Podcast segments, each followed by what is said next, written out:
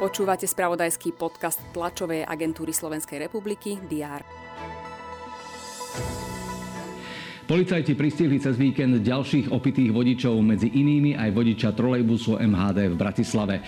Neutícha ani vojna na Ukrajine, nové iskrenie jej dodal výbuch na Kerčskom moste. Rakúsky prezident Alexander van Belen obhájil mandát. Slovenskí futbalisti dostali v kvalifikácii hrateľnú skupinu. O tom všetkom sme vás informovali počas víkendu. To, o čom vás budeme informovať dnes, avizujeme v diári v pondelok 10. októbra. Dnes je Svetový deň duševného zdravia a práve tejto téme sa bude venovať aj jedna z tlačových konferencií Ministerstva zdravotníctva. Rezort chce na nej hovoriť o téme humanizácie psychiatrickej liečby a predstaviť tri výzvy na zlepšenie starostlivosti o duševné zdravie na Slovensku. Rezort tiež predstaví nové projekty v oblasti podpory preventívnych screeningových programov. Ústredný krízový štáb pred necelým mesiacom schválil akčný plán integrácie odidencov z Ukrajiny. Na dnešnom rokovaní sa má zaoberať ďalšími opatreniami štátu v súvislosti s príchodom ľudí, ktorí na Slovensku hľadajú útočisko pred vojnovým konfliktom. S nastávajúcou zimou sa očakáva, že ich počet môže narastať.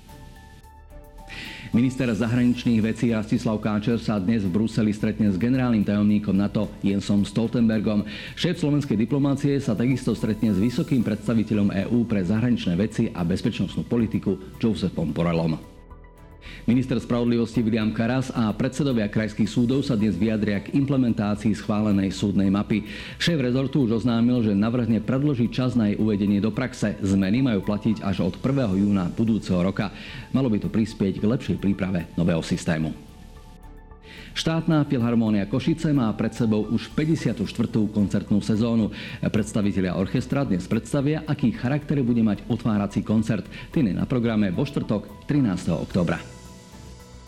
Slovenský tenisový zväz dnes oznámi nomináciu reprezentačného týmu tenistiek, ktoré budú hrať na finálovom turnaji pohára Billie Jean Kingovej. V B skupine sa 8. a 9. novembra Slovenky stretnú s Austráliou a Belgickom. Počas Svetového dňa duševného zdravia vám samozrejme želáme, aby vám dnes nič nerobilo nervy. V pohode sledujte správy TASR na portáloch teraz.sk a TASR TV. Pekný deň.